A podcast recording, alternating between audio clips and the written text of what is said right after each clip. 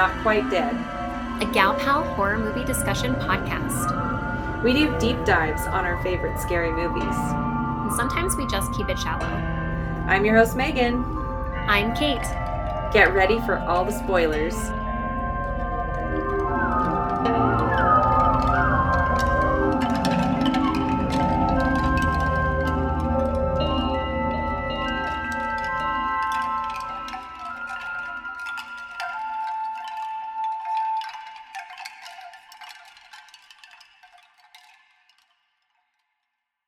I I've only seen Hereditary once, and I have seen it on lists of people's favorite horror movies, and I uh, didn't quite understand why. I think until I saw it again yesterday.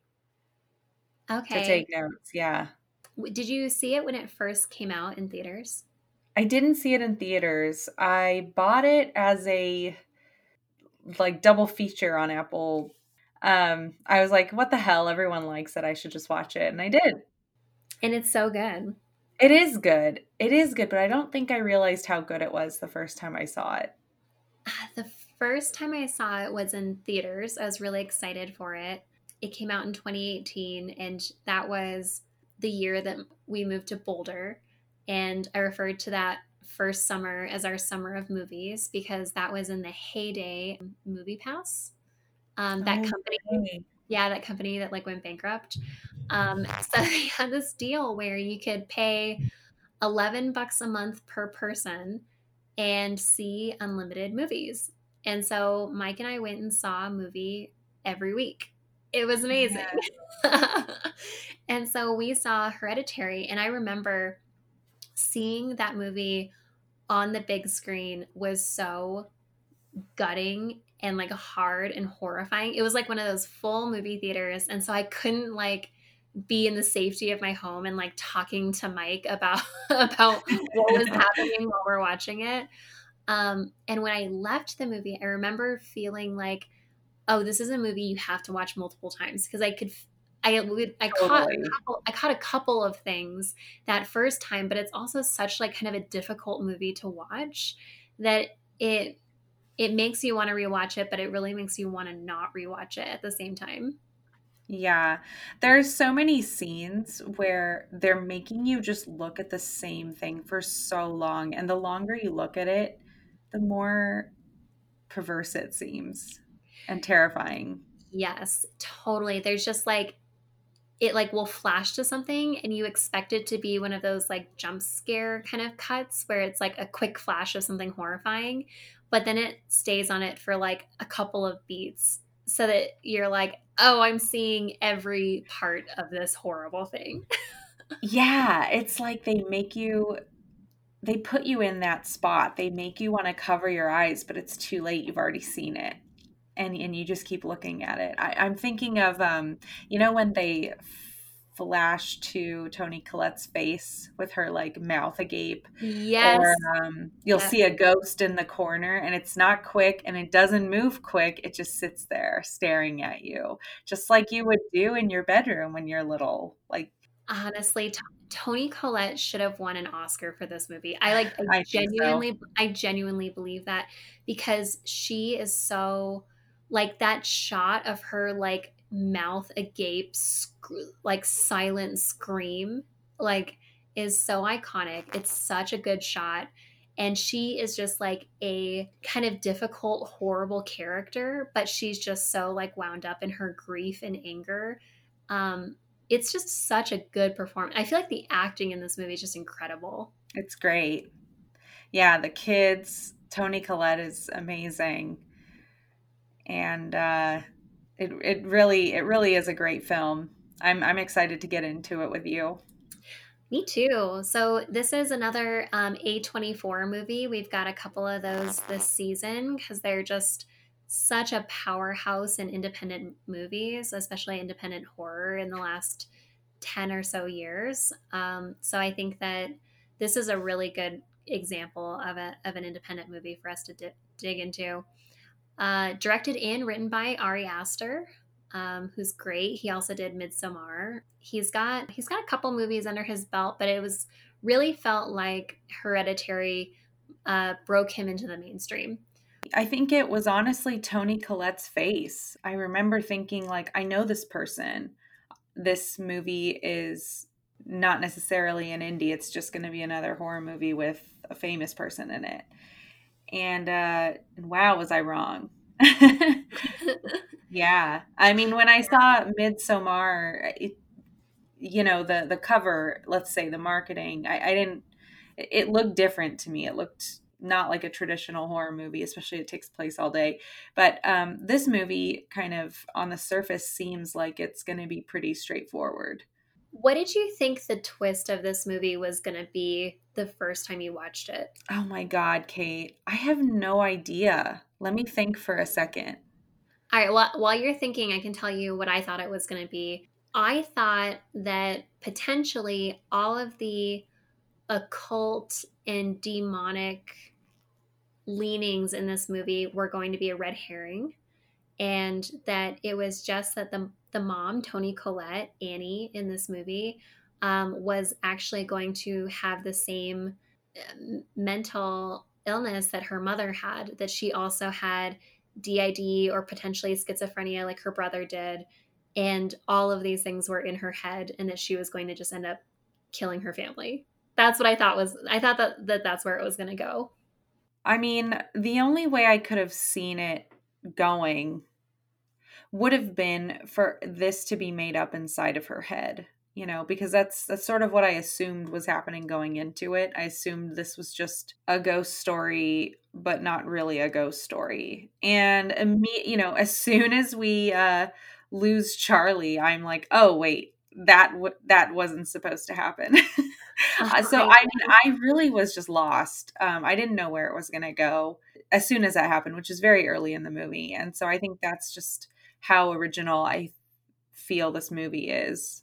Oh man, that first act twist was so brutal and so good. And I saw this I saw this movie I saw this movie the Friday it came out. So I had no idea that there was like this major twist in the first like 30 minutes of the movie. And yeah, from that point on, you're just like, oh, um, this is a different kind of movie because yeah. you don't see anything that's as like gut wrenching as that normally in a movie. And again, like we get that scene, that long, drawn out scene of staring at Charlie's head uh, on the ground covered in ants. Like for so long and it's, it's so excruciating. So, it's it's disgusting and horrifying. It's like everything that you like want in a horror movie. It's like it's got a gross out factor to it, but it's also just really unnerving. It's um it's like the gross out factor is just used really tastefully. Like, hey, this is what happened. We're not showing you anything that didn't happen and this will actually come into play later in the movie. Like that head falling off is mm-hmm. important to the movie. It's not just gratuitous. Like nothing in this movie yeah. is gratuitous. Yeah, there's there's no spare part to this movie, which is pretty incredible because it's over 2 hours long. It doesn't feel that long. And it doesn't feel long because movie, yeah. because it's surprisingly economical with like everything it's got going on in it. And I complain every single episode about only liking short horror movies and this one, you don't even realize how long it is because it just is constantly moving and it's constantly giving you information that's, that's going to be used later. It's like, it's fantastic. So we've we've jumped ahead to you know an important part of the story but we you know we could just kick off and, and start talking about act one prior to that moment obviously you know somebody's head gets lost but uh before that happens in the movie, um, we learn about our characters. And actually, in the written opening, Kate.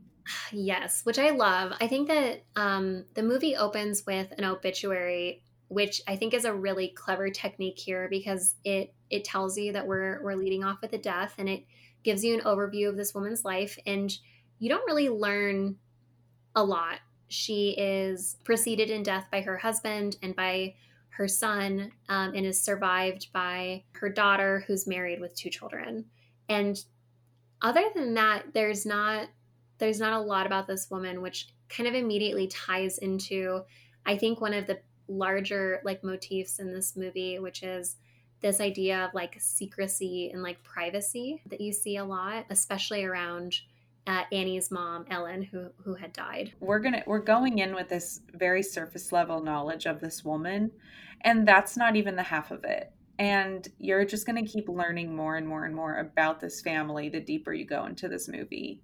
So I really like how they start us off with just you know nothing.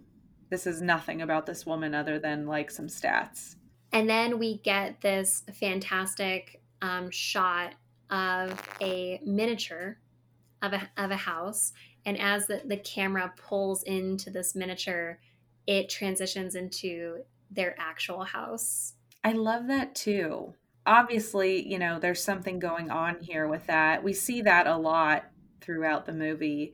It's a really big motif, like this representation of real life that isn't quite real life um, but looks real or, or, sleepwalking you know like thinking you're really there. There's a lot of that in this movie where you can't always tell what's real and what's made to look real. So annie is an artist and and she's a very particular type of artist where she just does miniature um, reconstructions of scenes from her life it feels like you'd have to be fanatical. Like it is a, a completely obsessive hobby. Not hobby it's her career it's it's her art.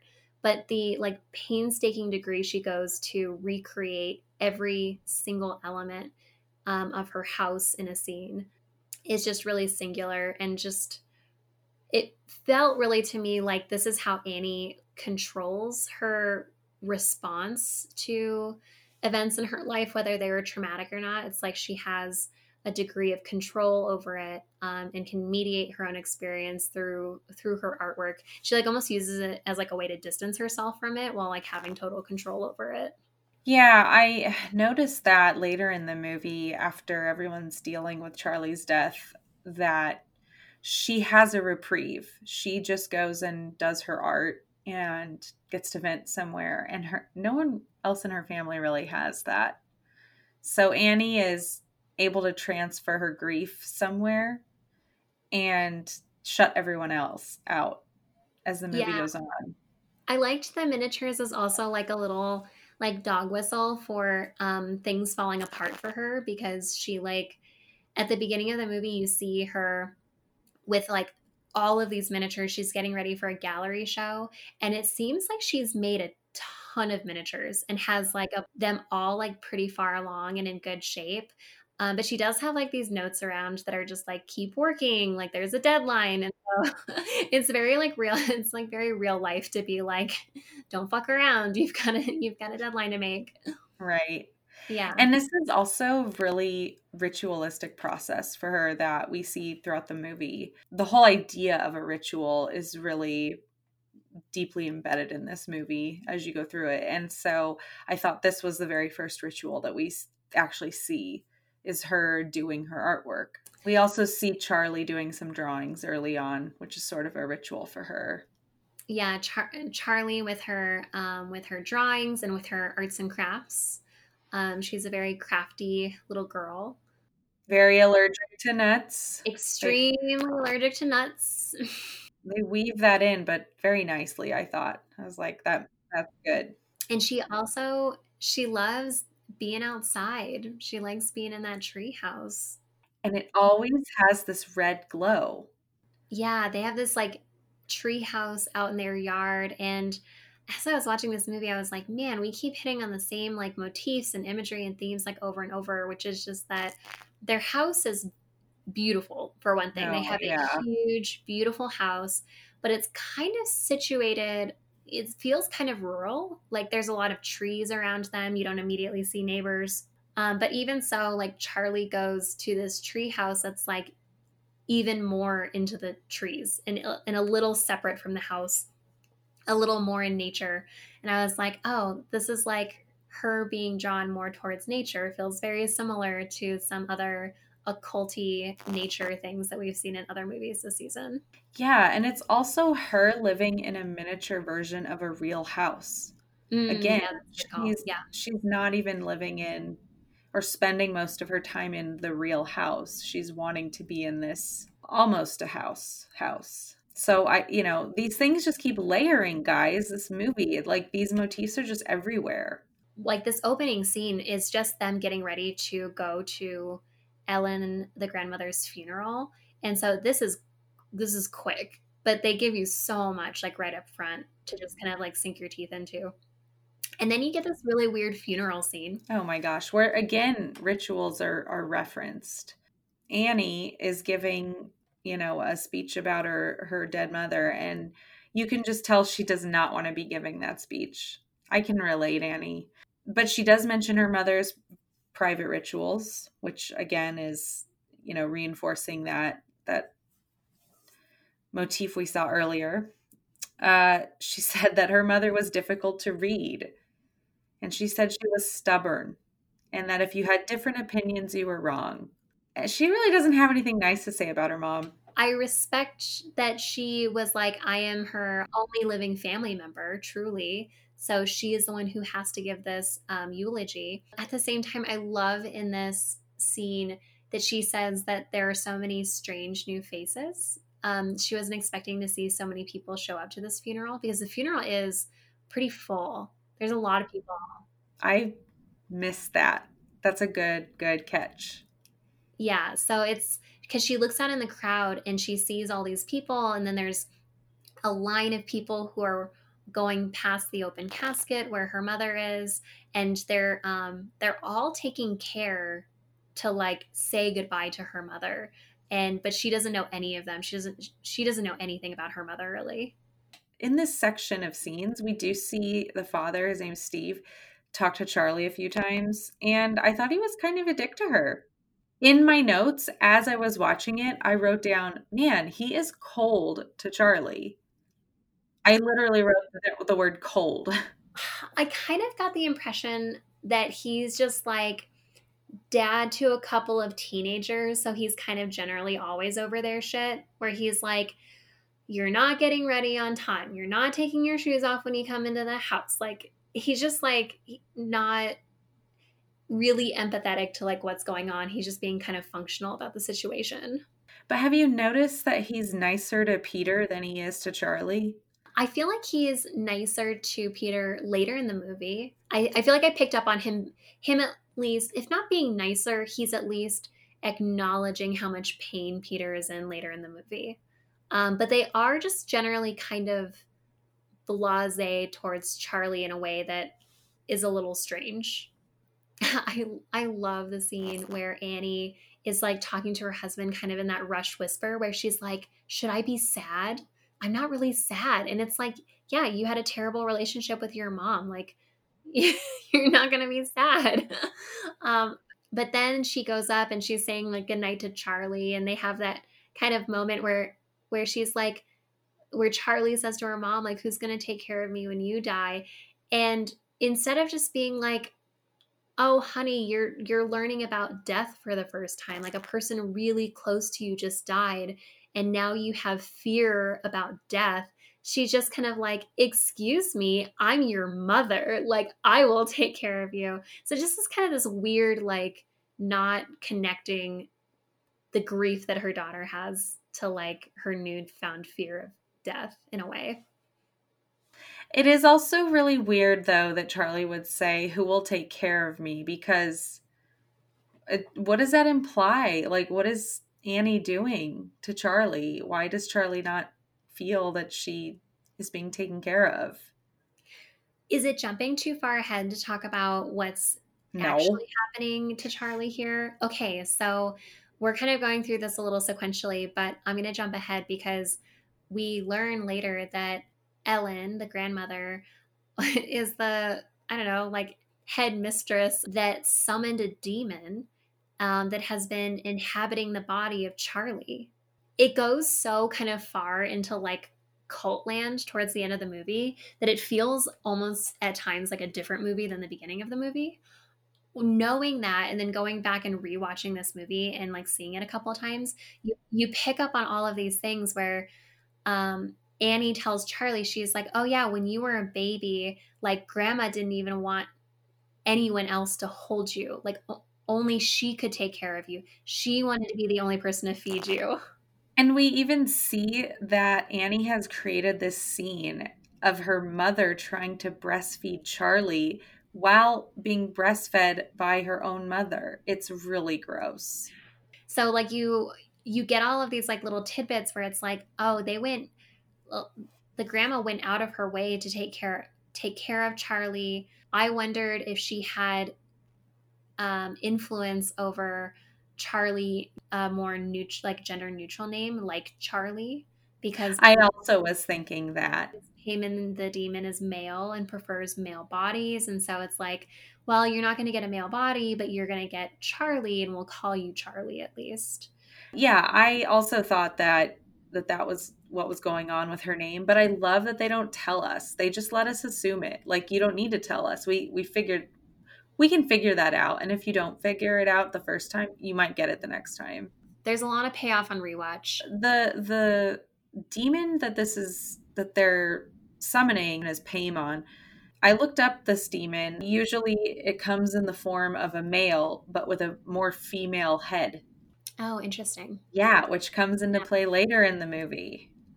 Yeah, it does. So they really like touched a lot of little details. We see Charlie with her arts and crafts, so she loves drawing. Um, she has all these little quirks that I I like love that they built into her character, which when you learn that Paimon is he's like a demon of mischief and he's one of the lords of hell. As you're going through this movie, you're just like, oh man, this little girl, like, she loves chocolate. This little girl cannot get enough chocolate. And she likes, like, drawing these disturbing pictures and she makes very disturbing little craft dolls. She cut the head off of a dead bird. She did. With a pair of scissors from her teacher's desk. I was like, girl, you're fucking weird. She's such a weirdo. But then if you think about it, where you're like, this little girl has been inhabited by a demon since she was literally born. And so, how much of this personality is her personality at all? And how much of it is just a confused demon who's in an 11 year old girl's body? I don't think I stopped to think about the poor demon being confused. yeah, I think that other other ways from this like kind of opening sequence of learning about, you know, there's Peter, um, the older brother. He's got to be what, like 17 maybe? He looks like a total pothead. He is a total pothead. That's his ritual, right? He's smoking pot all the time. Um, and he's fairly private about it too. Um, everyone's got their kind of private things that they like to do. And then the dad, Steve, who's really not given backstory. No, he doesn't really matter, does he? And I have to assume it's because he's not blood related to this family. That they don't make a make a fuss over where he came from, what his goals or motivations are. Yeah, but like I was saying earlier, you know, the I used the word cold to describe him. I I really got the sense that he was Annie's antithesis like he was her opposite you know mm. he kept talking about how it's cold uh, any t- anywhere she wanted to sleep or charlie wanted to sleep and it you know was always outside um, he would want to close windows and and he found it to be cold yeah i feel like he's really trying to bring some degree of like rationality and order yeah like he's the one who's very militant about like shoes off in the house put a jacket on if you're going outside he's very just like trying to keep things in some kind of semblance of order. Yeah. And um, when things start to fall apart for this family, um, he's still trying to serve that role. There's a moment where he's driving Peter in the back of his car.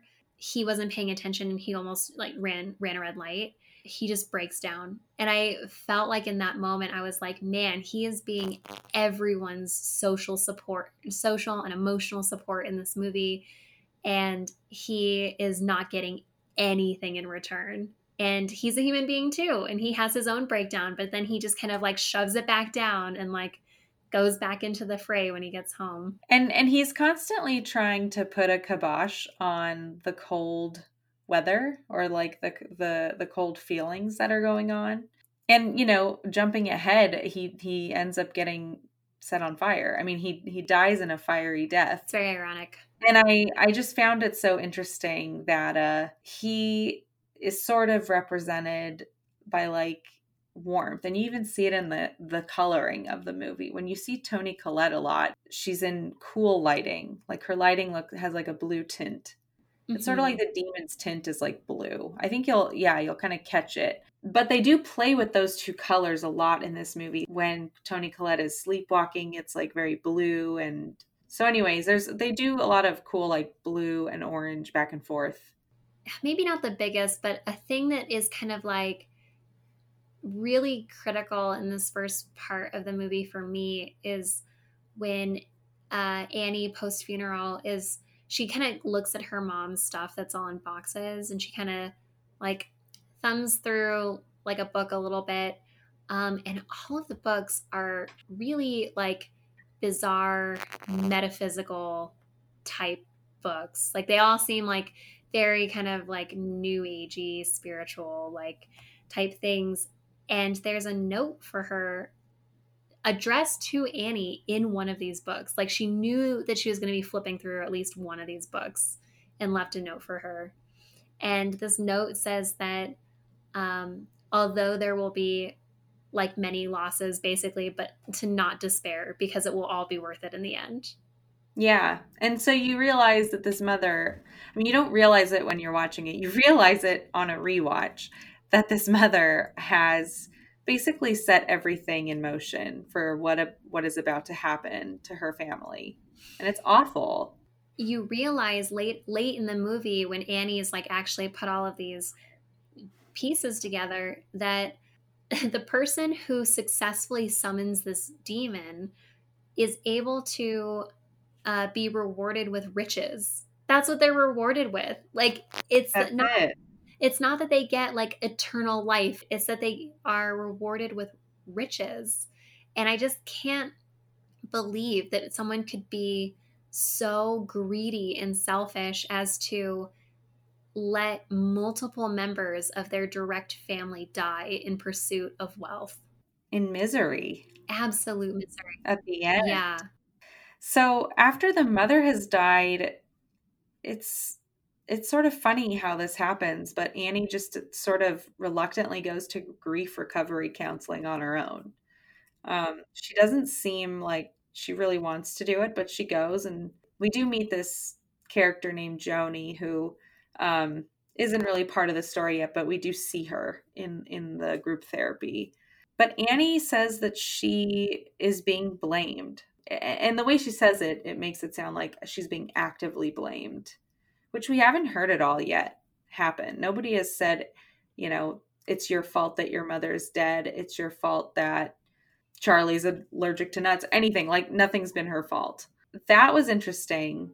And I think you don't really really quite get why she's feeling this way until you've seen the movie the whole way through. It to me re- reads in, in this scene that she is very paranoid she's very paranoid that there's something something wrong something big um, that she feels culpable for um, but doesn't understand what to do with that. She talks about her family history in this really weird detached way where she says you know my mother had a hard life. My mother had dissociative identity disorder um, and then later in life she had just like totally um, devastating dementia. Her father starved himself to death. Her brother was schizophrenic and then suicidal. And like, and she talks about this as like it's only happened to her mother. And it's, she doesn't connect herself to it. She's not like, my father starved himself to death and then I suffered from that. Or my brother hung himself and then I suffered from that. She's just like, oh, these things happened to my mom. And um, and then it was like her mom happened to her. And she had a, a very like fraught relationship with her mom when her kids were born. Um, and then eventually kind of brought her back in. And so it's only like she's talking about her family's relationship through her mother. She doesn't talk about it as though she has her own direct relationship with the rest of her family. Yeah, it's almost like she can just tell that she's being blamed for something deep inside of her, something existential that she doesn't understand yet. Because they ask her, you know, what are you being blamed for? And she doesn't even know. It just feels like she is feeling this sense of doom. And I think that's such a really cool scene to kind of pivot us into the next, uh, I would say at this point, maybe act in the movie or the next big moment in the movie. So now we're at the Charlie dies part. We are at the Charlie dies part, and this whole this whole scene makes me so anxious. It makes me so anxious to watch it. Thinking about it makes me anxious. Like every part of it, top to bottom, is just dread. This is one of my most favorite scenes of all time. Right, right after it happens. I, I think we're talking about two different scenes, but like collectively, like the scene of the death. Yeah. Yeah. Yes. So I think that when so Peter's forced to take Charlie to a party. He says it's a school party, but it's we all know what it is. It's a party party. And he takes his little baby sister, his little weirdo sister, so weird. to this party. And like I feel so bad for Charlie because Me too. She's just gonna sit there and he's like, go draw or something because I gotta go smoke pot with this hot girl. Like and just the fact that he leaves he leaves her on her own and he's like it's a birthday party go get some cake. And he's just like not paying attention to her. Just like every part of this you're just like oh my god something terrible is going to happen. We see this girl just like ferociously like chopping up walnuts chopping up walnuts and it's kind of like it's a reminder of her her allergy. And he tells her to go eat some chocolate cake which is gonna have the goddamn walnuts in it. He's not paying attention at all. And he goes off, he tells her he's gonna be quick. She eats cake, and then she's sitting and she's drawing. She's drawing on the couch, and progressively, you know, she can't breathe. And so finally, she goes and finds him. And you almost think that something good is to happen because even though he's stoned, he recognizes that there's something wrong with her and he picks her up and he runs out of the party with her and puts her in the car. And he's like, It's okay, we're just going to get you to a hospital. He's reacting, he's doing the thing until he doesn't. I wasn't sure what how it was going to end. I I was like they're not going to kill Charlie. Like why would they she's a little girl. They don't do that. Like that doesn't happen. When he swerved, I was not expecting her head to get chopped off. I was expecting to have like flown out the window or something. There was no way to predict that this is what was going to happen. And I think it's one of the like most genuinely surprising things I've seen in a movie in a really long time. Like yes. I can't think of anything more surprising than Peter swerving to miss the deer in the road and he swerves and Charlie gets decapitated when he swerves near a telephone pole she is sticking her head out the window to try and breathe and instead gets her head chopped off. But we don't actually know that yet as an audience. We just know something bad happened. You hear this sickening smack sound. And he immediately pulls over the car. And then it's just like multiple moments of him just sitting. You just linger on it it's like a mix of like denial and fear where he's like if i just don't look then maybe it didn't happen. Ugh the whole thing is so horrible. Oh i just like freeze right there. When this happens i freeze and i'm like I, I don't know what to do. You have to get her out of the road. You have to scoop her up. But like that's too horrifying to think about. And you're 17 you know the scene of him driving home and just parking the car, going inside, laying in bed fully clothed, and just waiting until morning. Such a good representation of the absolute shock and horror that you would feel experiencing something like that. And we cut to a shot of his face in bed in the morning, listening to his mother get ready for her day, go out to the car, and just scream like a fucking banshee because she sees her daughter's headless body in the back seat of the car. And that's when they finally show us the head. That's when we know what happened. It is a decapitated girl's head on the side of a highway, an active highway. There are cars on this highway, and it is swarmed with ants. And this is one of those scenes that we talked about earlier where just like it it waits a beat. It it lets you really, really You look at it. that in. It makes you look at it before it goes away. So after this, it's really interesting what happens to Peter. He is just like basically becomes a ghost in his own house, you know? Like he never speaks. You always see him behind like some glass or a door or something. He's terrified. Like it you can feel that he just feels like unwelcome in his own house. Like he's afraid to go inside. He like has to work up the nerve to like go back into his house like and he like kind of slinks around or he tries not to talk and just like make himself like totally invisible.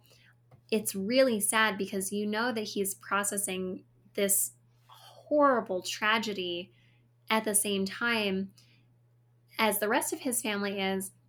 But his mom, like, she thinks about going back to um, her grief counseling. Joni asks her um, what happened, and she said, My daughter was killed. She doesn't say my daughter died. She said, My daughter was killed. Mm-hmm. Her son. Ugh. And the amount of weight she puts on that. And when it was an accident, it was an accident. And yeah, this family just like, it just disintegrates with Charlie's death. we are now starting to see more of Joni at this point. Joni has gradually been spending more and more screen time with Annie. Annie is uh, kind of throwing herself into her work in what feels like a very unhealthy way. She makes a miniature of the accident where Charlie uh, was decapitated. And her husband is even like, You can't do this. Like, you can't make this. And she's like, What? I'm being a neutral observer of the accident. And it's like, why are you distancing yourself from this? Why are you putting your art in between you and your grief? Like that doesn't feel healthy. I, I felt that this was a way for her to channel her grief.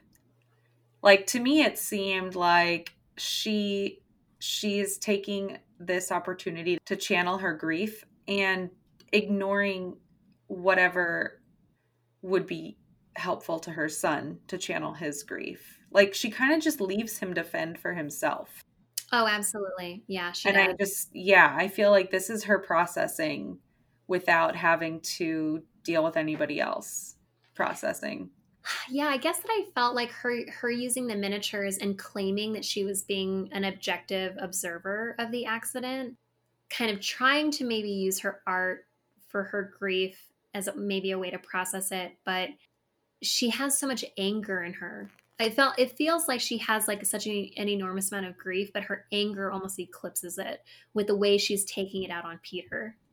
Yeah, I mean it's not a good solution, but I feel like it's the solution she's using. Um, one of my one of my notes is like this whole family needs to be in family therapy. Like after that, that fraught dinner scene where it's like the mom is just so tense, like everything is so tense and horrible. You're just like you can't tell if she's going to start screaming or if she's going to throw something, but you just know something's going to happen. This movie is so good at just like really playing up the like anxiety and like dread in this household. Um, and it made me mad that the dad wasn't willing to like intervene more when obviously his wife is suffering so much and he's not just like, hey, you seem like you're spiraling out of control and maybe we need to get you some help. Like he doesn't he doesn't do that. He's just kind of like hey no more yelling you two. He just kind of like plays referee a little bit. I love how he just pats his son on the hand after all of that is over. and just moves on. there's like no emotional warmth from him He's towards his family. Yeah you're right. He is cold. Like there's not just not like i don't know. He doesn't have that degree of like compassion for his family in the same way but then like i said earlier he I think that he's maybe trying to keep it together because no one else can keep it together. We do get to see some of her mania, which I love uh, when she's sleepwalking and goes to Peter's room and sees him covered like with ants, like just the way we just saw the head covered in ants. Then she wakes up from that and has like another dream. This is like an inception moment. She has like a dream within a dream. Tells Peter she never wanted to be his mother and that she tried to miscarry. And she dreams within this dream, because she's actually dreaming this too, about lighting him on fire. She's crazy. this is such a crazy dream sequence. Man, the sleepwalking thing, like, what is up with Annie? Because she said that a few years ago that she woke up from a sleepwalking session and she had doused both of her children and herself in lighter fluid and it woke herself up as she was striking the match. She almost killed her family during a sleepwalking session. Isn't that insane? Can you imagine waking up to that? She doesn't apologize. She doesn't ever say that she's sorry for almost killing her family or for scaring them or for traumatizing them. She's just like, What? I was sleepwalking. What am I supposed to do? Like, how how am I supposed to control that? Like the way she's reacting about it is very much like it's not my fault that I did this terrible thing. It was an accident. I was just sleepwalking. But she doesn't relay that same degree of even sympathy towards Peter when his terrible accident, you know, like it was an accident that Charlie died. So she has this kind of hypocritical view towards like what she views as accidental in her case, she doesn't need to apologize for, but she won't accept any kind of apology because it's never enough from Peter she is the one that insists that Charlie go to this party with Peter, and Charlie didn't want to go. Charlie was doing her own thing. And she drags Charlie inside and says, You're going to this thing with Peter. And Peter points this out to her at dinner. And I'm like, Yeah, that's true. Like, you got to answer for that if you're going to yell at your son like this. Joni has been slyly edging her way into this family, um, and she's real good at it she's really good at kind of getting her hooks into Annie. It does feel really natural the way it happens. Uh, there's just so many like moments in this movie where I'm just like, oh, I was not expecting it to go in this direction. And I think that one of those moments with Joni is where she convinces Annie to come to her house for a seance. Yeah, I I would have like immediately laughed and been like, "No thanks. I'm no, like I'm good." But Annie's desperate and she likes Joni. She trusts Joni because Joni kind of one ups her on the tragedy front. And so Annie's like, other people have it worse than me, and she's able to make her way through with this seance stuff. So I guess I'll go. She goes to Joni's apartment and they do this seance where she says that she's calling forth her grandson. It moves the the cup Annie is like, get me the fuck out of here. I don't want to do this. But Joni, Joni does eventually give her the tools for her to do it on her own. So Annie kind of brings it home and they do a family seance that Annie leads. It feels like Annie has totally lost the plot. It's like she's gone completely crazy. She wakes up Peter and is like, Peter, you have to wake up and you have to go in the living room right now. And she goes and wakes up her husband and she's like, You have to come to the living room right now.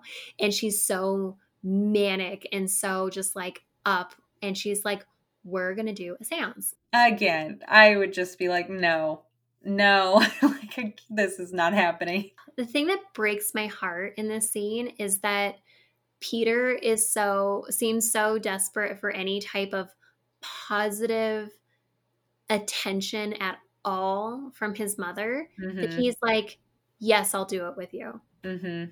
And she's like, yes, yes, okay, okay. And it's, and I was like, the only reason why Peter is doing this is because his mom seems happy about something. And so he's willing to play along, even if it, even if it is just part of her mania right now. Yeah. And it seems like he is mildly curious about seeing Charlie again. I feel like the first like true supernatural thing we see is the seance at Joni's. And then it really ramps up with the family seance. They end up summoning Charlie, and Annie, like, kind of absorbs Charlie's soul and turns into like Charlie freak as a demon, as Charlie, whatever it is in there, right? And she's like freaking out because now she's also inside of her mother and can't see her mother.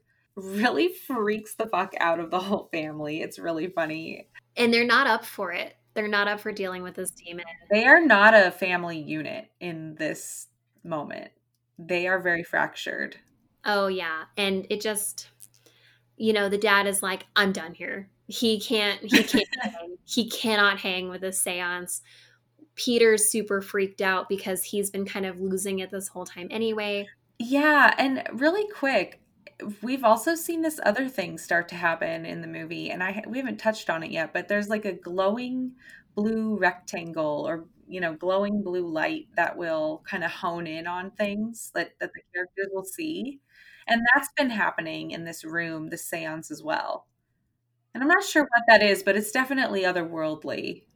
I assumed it was some kind of projection from Paimon or potentially the occultists conjuring something mm. to try and draw their attention or just kind of guide them to where they need to be or look. Throughout the movie, the occultists are just kind of ambiently in the background of some scenes. Yeah. They're the people that Peter will sometimes see talking to him and Charlie will see. Nobody else can hear them. Yeah, and they're the people from the funeral. Isn't that terrifying? It's so terrifying. So it's like if you look at all the people who are at the funeral, and then there's this like awful scene where it's it's quick, but it shows like a an establishing shot of their house at night. And it's very quick, but if you look, there's about a dozen people hiding in the shadows outside of the house. It's horrifying. It's so creepy. And so you're just like, oh, this house is surrounded at all times by these people who are just waiting for their moment. Yes, Kate. And this is a motif I also haven't brought up yet, but the feeling of always being watched is constant in this movie. You know, there's these miniatures with scenes set up to be examined. Um, you'll see these shadowy figures in in the darkness in the background. It's so creepy. Uh, there's a there's a specific diorama that Annie sets up of her mother just standing in a doorway looking in at her sleeping. And it's mirrored too because then we get really similar shots of Annie standing over Peter's bed or Peter standing in a door frame. Like we get like repetitions of this like people standing over other people and watching them and like looking at them. And really, once we get to the point of the family seance, the tension just keeps getting dialed up until the movie ends. It's just, it's all climax. We're just seeing a lot of, like you said, these symbols playing up. We see more drawings. We see pictures of the crying father or Peter with his eyes crossed out. We see uh, when Annie tries to burn the book of drawings that that connects her to Charlie. She's trying to save her family. She she needs this seancey shit to go away so that her family can move on. Annie catches fire. Like she is connected to this book. There's some part of Charlie or Paimon that's connected to this. And it did feel like it was going to be a turning point for Annie to burn the book herself, where she was like, I just need to get rid of this. And she can't. And so she tries to be logical and she's like, I can't burn this book because it's going to burn me. So I'll get my husband to burn the book for me. Yeah, and and I this is where I was like, okay, so we do know that Annie is not actively trying to kill her family or hurt them like she she wants to fix this. Like i think i felt like that was what she felt was her best move. And it obviously isn't the right move but i felt like okay she's trying right here. You know post seance she's like that wasn't what i wanted. She didn't want charlie in that way. She wanted the like happy seance that Joni had. She wanted that experience. She didn't get that experience. Right. She like realizes that she's gone too far. She realizes who Joni really is. She goes through the she doesn't go through her mom's stuff earlier in the movie. I don't understand why she didn't go through any of her mom's stuff until this point in the movie when she actually learns who Joni is and what's been going on with her mom.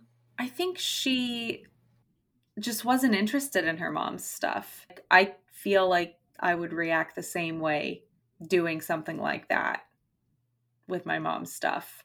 But um I think she goes back doesn't does she see the symbol just think back to it and kind of digs deeper.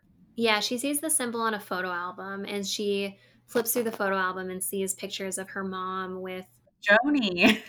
and with all these other people and they're like her witchcraft and it's like a who does that? Who has time for that? And like she like put it in a box for her daughter and was just like yeah you're gonna see this one day but by the time you see this your whole family is probably gonna be dead. Like she just is very confident in how she left these boxes for annie. That's harsh. Yeah it's not great. The end of this movie goes so batshit crazy for the whole end of the movie. Yeah, this part I uh, I call how the turntables because it's it's when Annie has Steve throw the book in the fire, but he just catches fire.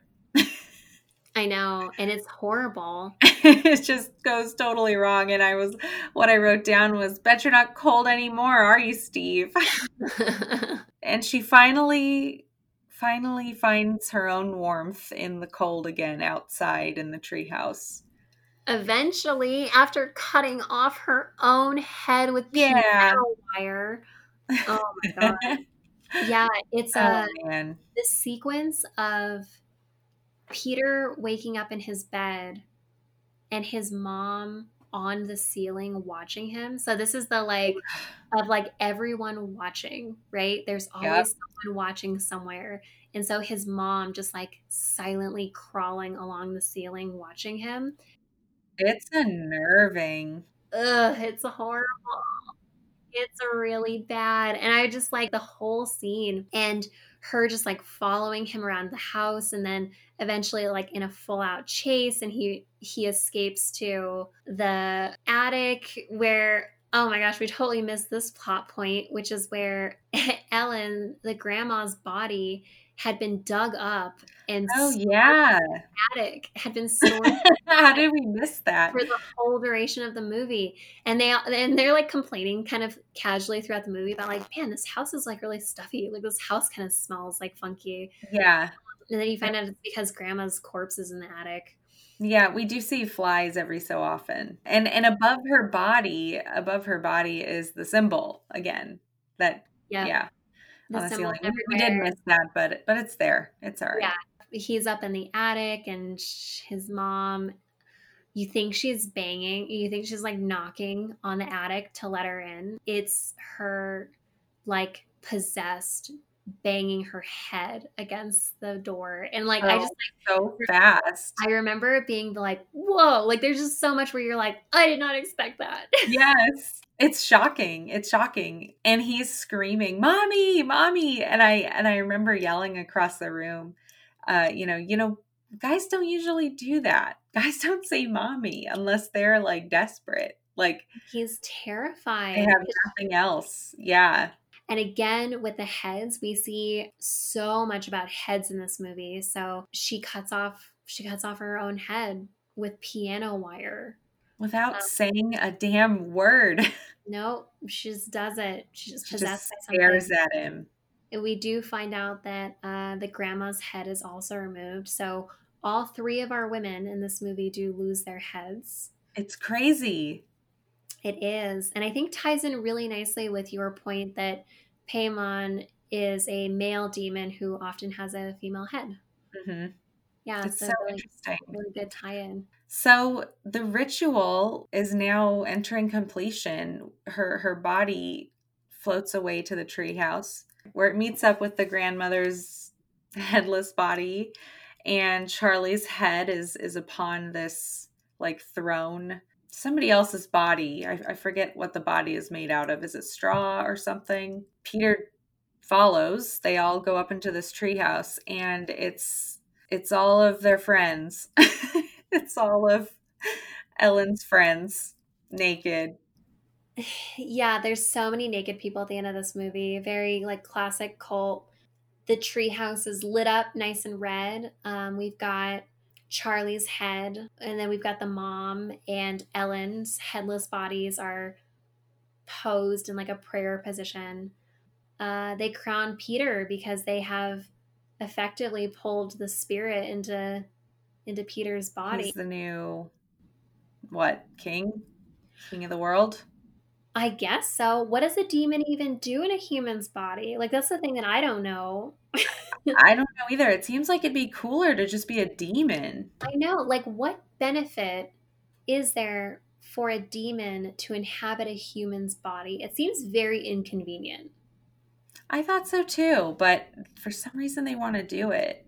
You know, I love the music in this section of the movie, the end. The it's like it's like Wagner but reimagined or something. It's so creepy. It sounds like it's underwater and it's just really beautiful. I love it so much. I love the end sequence of this movie.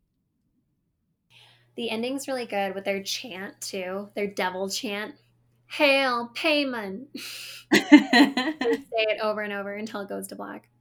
When I first watched this movie, I was really expecting them to either cut out Peter's eyes or blind Peter in some way. Yeah, they did reference his eyes being messed up at some point in the movie. Yeah, they had like a couple scenes. So they had in one of Charlie's drawings, she drew a bunch of drawings of him in a row with his eyes xed out. And then there was a, a picture of him where his eyes were crossed out. And so I was like, this guy's not getting out of this movie with his eyes. yeah, I thought it was going to be like a Jeepers Creepers situation, but it wasn't. No, they let him keep his eyes. I really, I really like this movie. I love how you think it's going to be a movie about a family's inability to process trauma and how you can have these kind of generational cycles of mental illness and abuse and, and it's like nope it's just about demons. It's just about demons. Oh it's so good. I like how literal it is. It's like oh yeah this is an actual horror movie. And i do feel like the last 40 minutes of this movie are truly horrifying. Like there are horrifying moments earlier in the movie of course too but it's like jump scary, tense, awful horror movie at the end there. They are. And I'll be honest with you, there's a lot of things that we talked about just right now that I hadn't even thought of that really creeped me out just talking about. So I'd say that was pretty good.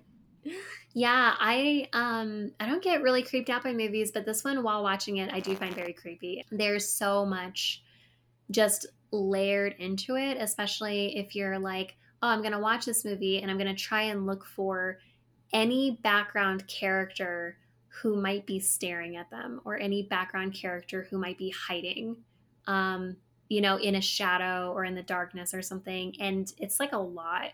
It's, it's like, it's really unnerving to see like how often that actually comes up in this movie. What do you think? 10 headless pigeons out of 10? Uh, yes, definitely. This is a great movie. Everyone should watch this movie.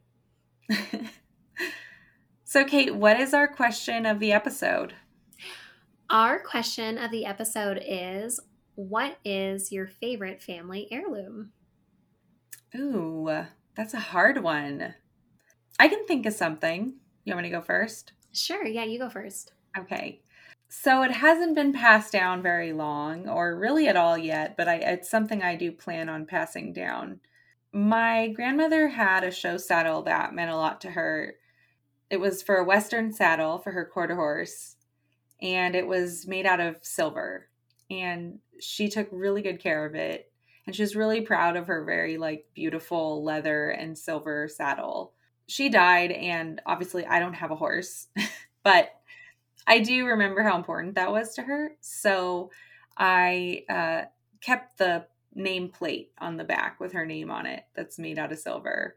And um, I'm going to have it mounted on some leather and like hang it on the wall. I like that. That's so much nicer than like, I don't know, any of the things passed down in in this family that we just watched. Just misery. Just absolute horrible misery. My family heirloom I would have to say my uh, great grandmother collected teacups. Um, she loved to collect these like china teacups and little saucers. And my grandma had them for a long time and eventually gave them to me. And I've been lugging them around. Um, I brought them. It's this big, I have this big tub full of like carefully wrapped teacups and saucers that are who knows how old at this point but i don't i don't want to get rid of them. I kind of love them. I'm not like a like a frilly like teacup kind of person and i don't i'm sure you can you can like eat and drink out of them but they definitely felt like when i received them that they were more kind of like display type china mm. than like eating or drinking china. Um, and so i do want to eventually figure out a way to display these teacups in a way that doesn't feel too like great grandma's china hutch kind of display you know what i mean Next time I come over, we should do a fancy tea party. Oh, yes. They're very pretty and they're very like delicate and like nice. They're probably like shattered to a million pieces in my garage. But um that's not true. They're very well taken care of. Um, in case my grandma's listening to this hereditary podcast. Yeah, I think family heirlooms are interesting, especially for I don't know if it's like our our generation in particular or what, but I feel like heirlooms are more common in some families than others. My grandma has a lot of heirlooms. Um, she has a lot of her mom's stuff and a lot of her grandmother's stuff that she's kept and kind of passed on. Some of my friends have like some of their family's stuff, like maybe like jewelry or maybe like a, a lamp or something, but it's not really like people pass on like furniture like they used to. Yeah, and I did have to give up some of my grandma's furniture that I had had saved you know, because I moved so many times. I just I couldn't keep it, which was really sad. So I had to learn to really like put a lot of thought into the things that I want to save because I just don't have room. Yeah. Yeah, and that happens too. We we don't have the the same like house space. But we are doing question of the episode here because if you've been listening along all season or maybe this is your first episode of the season you're tuning into, we are doing a promo where if you listen to the episode, you will, of course, hear the question, like the question we just asked What's your favorite family heirloom? And you should go to the uh, episode post on our Instagram page, like and share the post, and then uh, put your answer to this question in a comment, and we will ship you a sticker totally for free. Um, and the sticker will be themed um, after this episode. And we're doing that for every single episode this season. This promo is good from, you know, the episode where we started all the way up until the last episode of the season. So you've got until mid December to catch up on all these episodes, answer all the questions, get all nine stickers, plus a bonus 10th completion sticker. You got to do it. It's going to be great. I think Kate said all of it. So that's it. yeah, Megan's not allowed to talk. See you guys next time. See ya.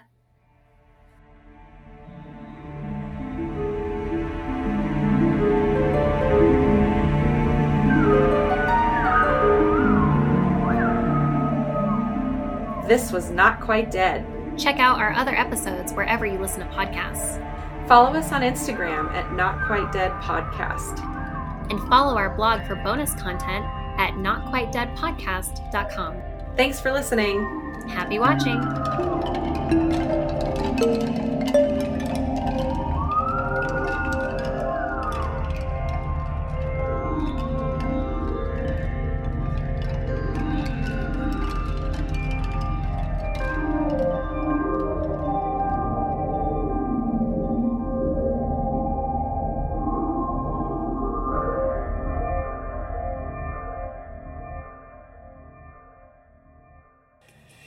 Saw her drawing me last week. Oh, yeah? Yeah. She made me look retarded. Yeah, that's Charlie.